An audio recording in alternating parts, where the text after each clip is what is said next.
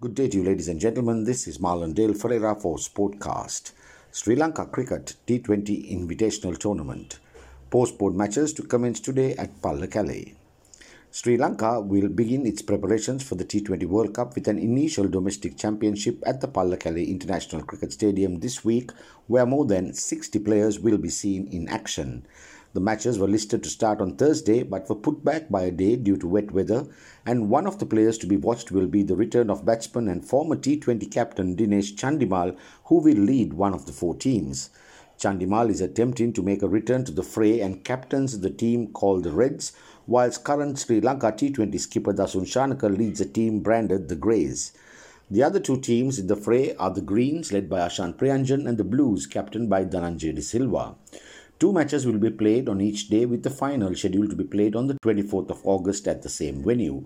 Sri Lanka had a successful T20 series against India on home soil last month, winning the three match series 2 1 after losing the first game as the touring team went into the last two matches without as many as six leading players sidelined in quarantine due to the coronavirus but most of the players regained their rhythm and poise in that series and will take that form into the matches at Pallekele that will be telecast live as Sri Lanka cricket looks to re-enter the international arena with the team presently way down in the rankings.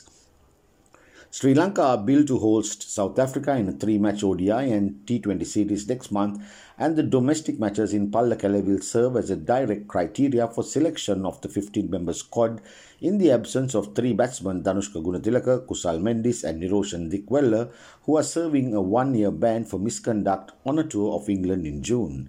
Weather permitting, the matches should provide interest in white ball cricket with competition amongst players, some waiting to break in as new entrants to the Sri Lankan team, whilst others are attempting to make a comeback. This is Marlon Dale Ferreira signing off for Sportcast.